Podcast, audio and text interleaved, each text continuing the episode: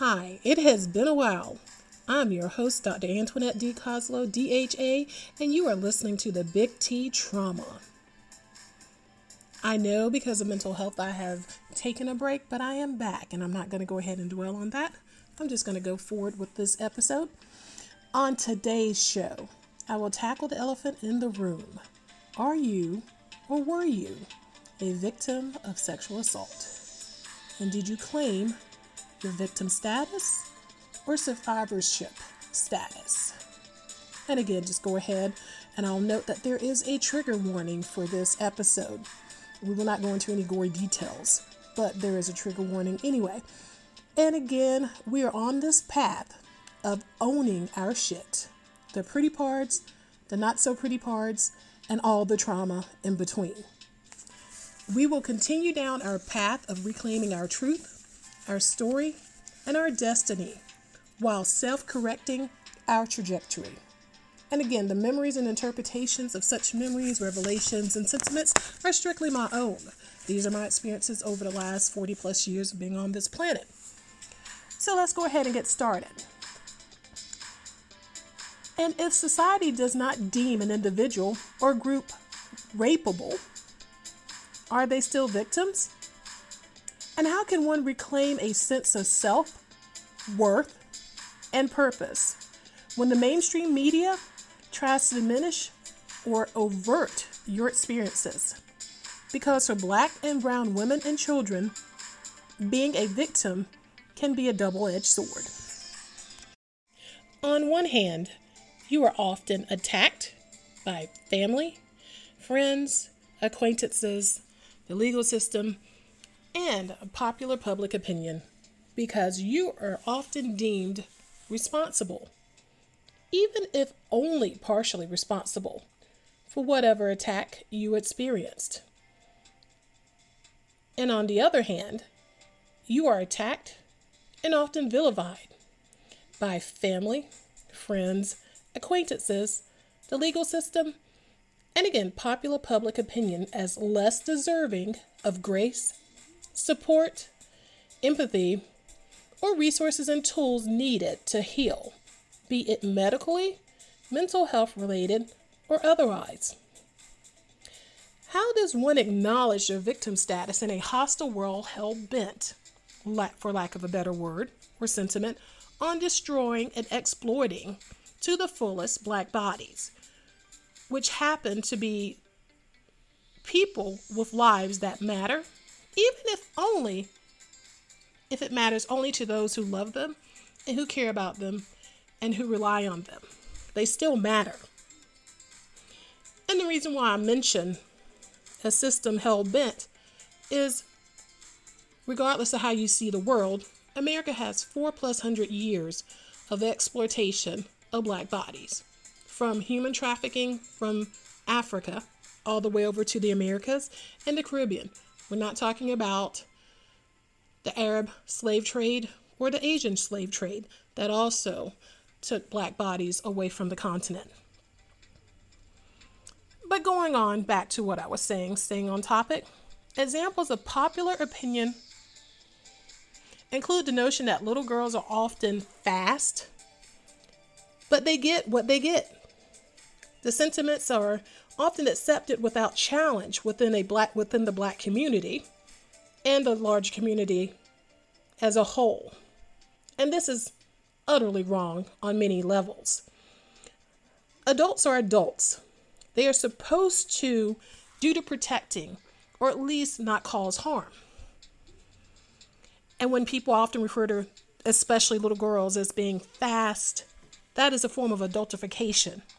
It is a term for the sentiments above. And again, another complete meaning or definition includes viewing children, usually African American children, as being older, more mature, wiser, and all knowing, and therefore more likely to be punished for acting their actual age. Children experience adultification are often exposed to adult themes at an earlier age. Again, going into adultification bias, it may be upheld as a perpetuated stereotype of African Americans, such as the, Je- Jezebel. Don't know why I can't say that today. Let me say that again Jezebel, Sapphire, Mammy stereotypes that have existed in our society for a very long time.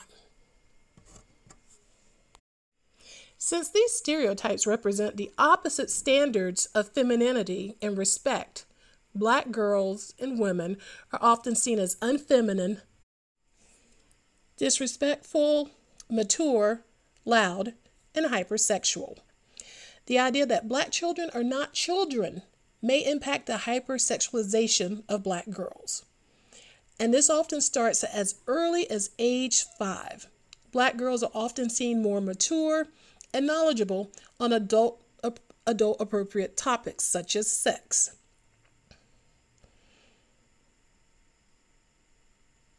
Let that sit with you for a moment.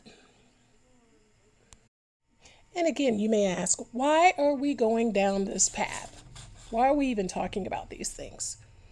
Well, there's a number of reasons. Because, first of all, in order to heal, you must acknowledge the hurt, the injury, or the injustice done or suffered. And many mental health professionals can tell you that. So, anyone who's listening to this podcast who seems triggered or annoyed that I mention that children are children and they're not responsible for the adult actions um, in which sexual assault or molestation occur, if they really want to get to the root of how they feel and dig deep, they should ask themselves why. Why? Why? And finally, why? Why do you see these kids as adults? Why do you believe that these children with underdeveloped brains can stand up to an adult? Why do you believe that children in this country, let alone many others, are the charge of their parents or guardians because they are the adults? Why do you think children would have a hand in their own demise?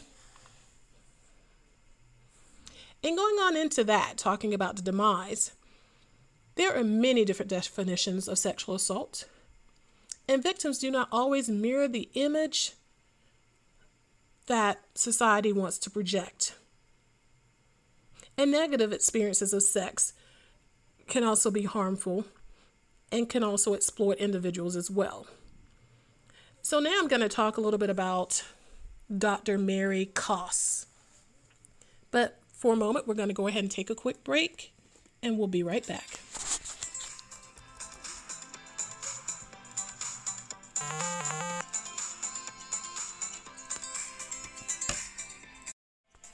Okay, so I'm going to go ahead and talk about Dr. Mary Koss. And let me go ahead and give you a description of Dr. Mary Koss. She is a professor, and she is actually one of the individuals responsible for many terms that we now know as date rape, acquaintance rape, that has permeated our society within the last 30 to 40 years. Before that, there was not necessarily a term that many victims identified with. While doing a lot of research on this subject, Dr. Mary Koss was hearing from women in her surveys that their definitions of sexual experiences lined up with criminal the criminal definition of rape.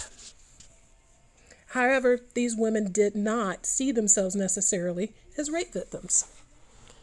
They would describe being physically forced to have sex with their boyfriends, being blacked out drunk, being coerced, and being on dates.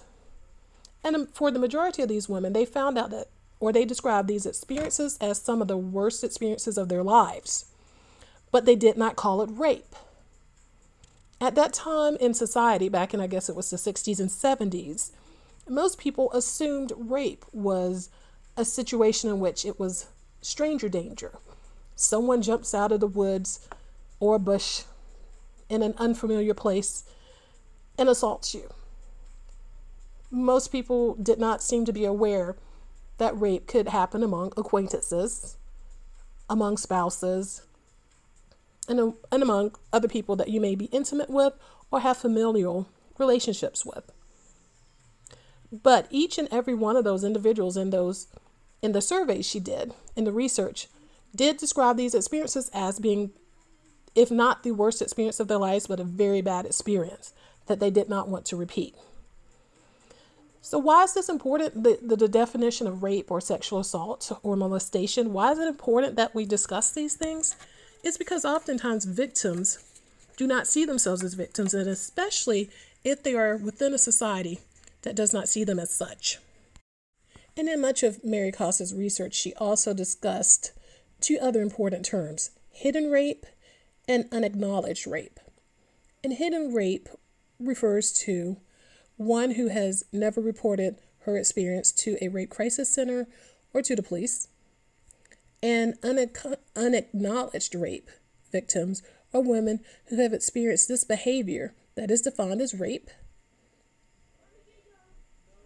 and do not realize that their experiences constitute rape or choose not to view it in that way. And a lot of times these women do not view it in that way because society has told them and continues to repeat over and over that they're not rapeable. They're not the ideal image of someone who could be defiled. And again, this is important because when you're talking about young people and their experiences, they carry these things throughout life, whether it's child abuse and it's not of a sexual nature, bullying, even if it's not of a sexual nature, these things carry throughout a child's life into adulthood.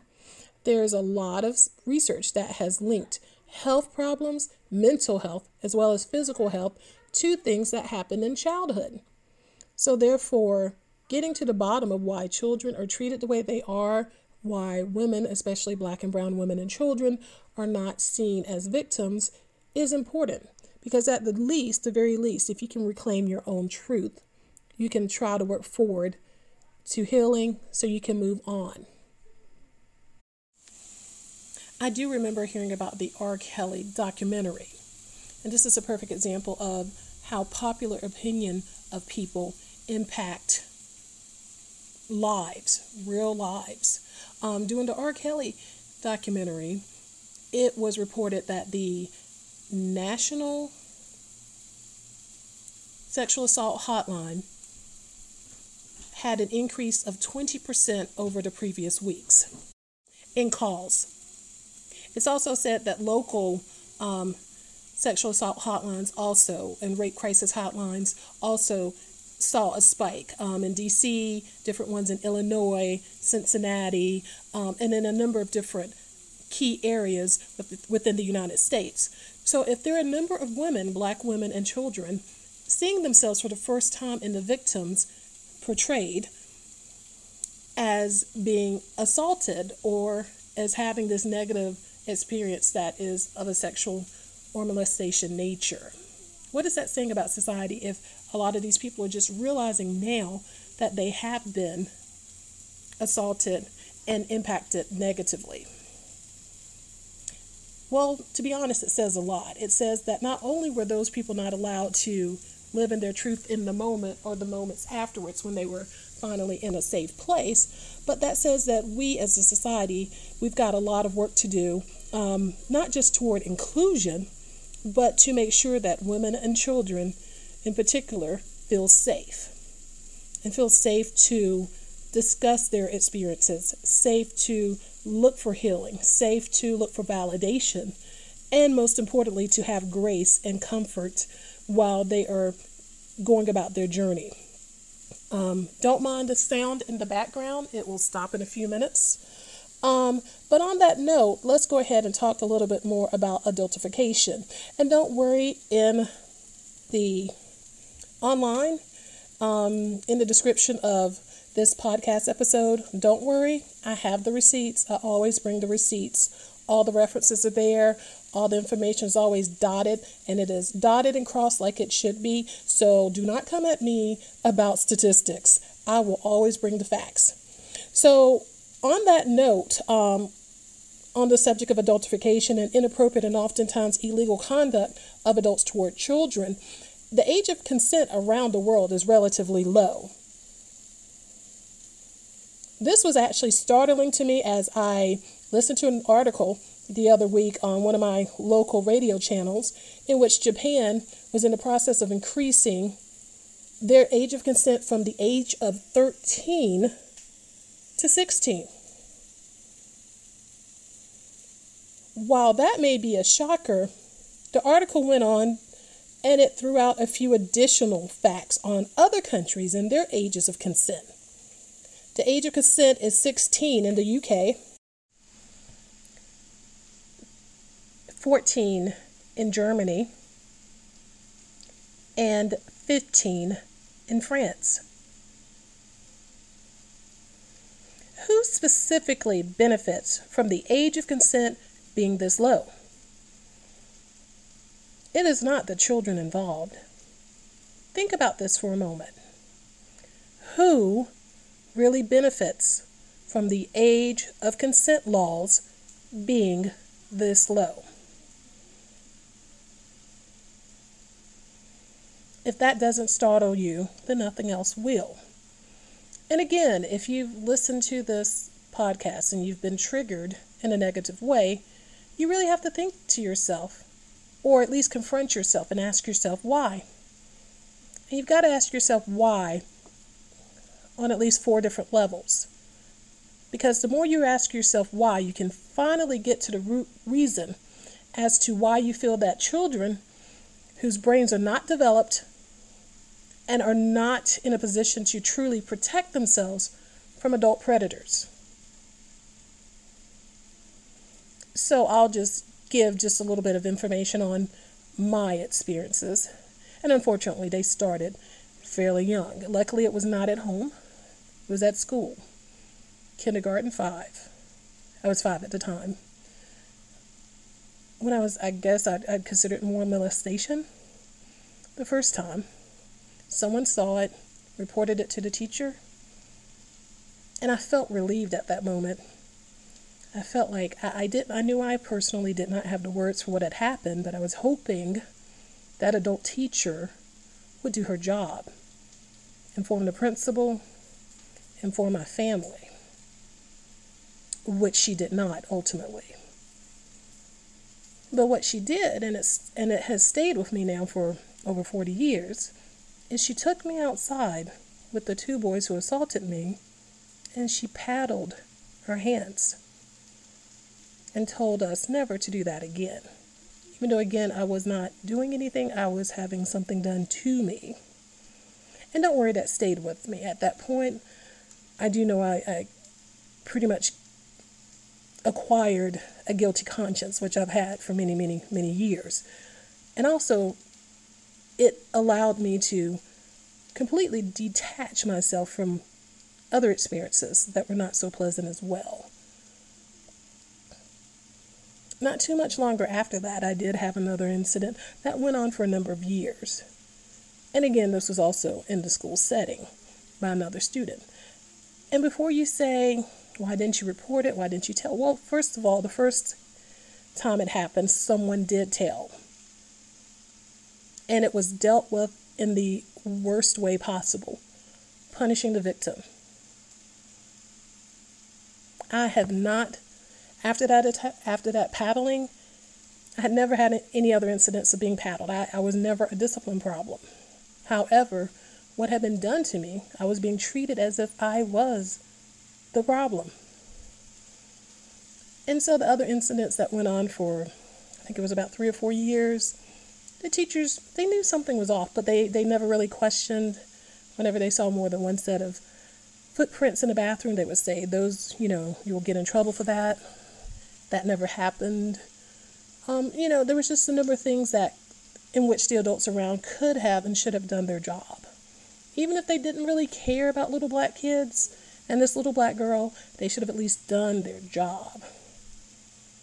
And so, again, I'm unfortunately one of those people who can tell you after many years of therapy, I mean, wow, decades of therapy at this point, is the reason why I can say this so calmly. I can tell you my story, I can tell you my truth, and I can get my truth out there because for me, that's the only way to heal. But as a result of those educators not doing their jobs, I was robbed of the chance to have my family involved, who I'm pretty sure would have done the right thing and got me some variation of care or help. But they were robbed of those experiences, and I was robbed of healing. And I was also robbed of being able to understand that what happened to me was not my fault. And so, for many, many years, and again, I mean roughly over 40 years, I have lived with a guilty conscience in which, when things happen around me that don't even have anything to do with me, I somehow just intrinsically believe that somehow, some way in the universe, maybe in a previous life is usually what I'll think, is that somehow I'm to blame. And at least, if not completely, but at least partially. So that let that sit with you for a moment. Again, this is not an easy conversation to have, but I do believe this is something that definitely should be tackled, not just in our society, but around the world. When you really look at the cases of sexual assault around the world, violence against women and children, it is rampant. It is something that has been a problem pretty much since the beginning of time. Some people will use the defense that it's in the Bible, that these things happen. But also, if I'm not mistaken, the Bible and other religious documents usually tell people, the believers, that it is up to them to do their part in making the world better, not allowing these things that are truly heinous to continue. You don't have to understand always, you, you don't have to always connect the dots between what happens in childhood to how it impacts one in their adulthood. But again, those things do. Um, and again, this um, podcast has lasted a little bit longer than I had expected, but I did plan to reach out and include my experiences as to why um, the big T is so important to me. And again, the big T is trauma. And like I've mentioned in previous podcasts, there are different types of trauma. There's small T's and little T's, um, and big T's again are when you're dealing with things that have an impact profoundly on your life and normally will impact the trajectory of it as well. So, going forward, we will continue on with the trauma, the various different types of trauma, as well, like I've mentioned before, in me working on getting to my truth and moving forward. And I hope this is at least helpful, um, and especially for those who may not have considered some of the more unpleasant incidents that have happened to them and at least examine it and understand that you can own your own truth. And I think that was also another reason why it took so long for me to be able to come to my truth is that society continued to say, and I would see it on in the news, I would see it um, on TV shows, I'd even hear teachers and other educators in my schools talk about, well, you know, that person shouldn't have worn that. Um, this person really can't be a victim. This person may have had a history. Okay, all those things can be true, and also someone can be victimized at the same time. Being a victim is not something that is only a status that pure white or white pureness can be touched by. It actually touches the marginalized communities at a much greater rate, and the marginalized community members are less likely to be able to get the care and help they need, and let alone be able to even acknowledge it, whether it's because of family dynamics, culture, customs, traditions, and a lot of times it just goes back to stigma and also the potential loss of income of those family members. And with that stated, my own experiences may be why I am so passionate about bringing awareness, not just for individuals looking to find their truth, but also to bring light to these issues. Unfortunately, talking about such delicate topics is often not the type of conversation that most people want to have at a dinner table, let alone in a get together with friends and family where they're looking to have a good time. These are conversations that are definitely more sensitive in nature, but they definitely need to be had. It is also important to look at yourself and see how do you play a role in this society? Are you one who advocates for the adults or for the children? You have to pick a side. Because when you think you're not picking a side, you're still picking a side. And again, I will go ahead and end this podcast. And I hope you found this to be interesting and at least at the at the least food for thought. And for those who are looking to find healing and self-acceptance, hopefully my truth will help you. And again, this is Dr. Antwannette D. Kozlow. You are listening to the Big T Trauma, and you're welcome.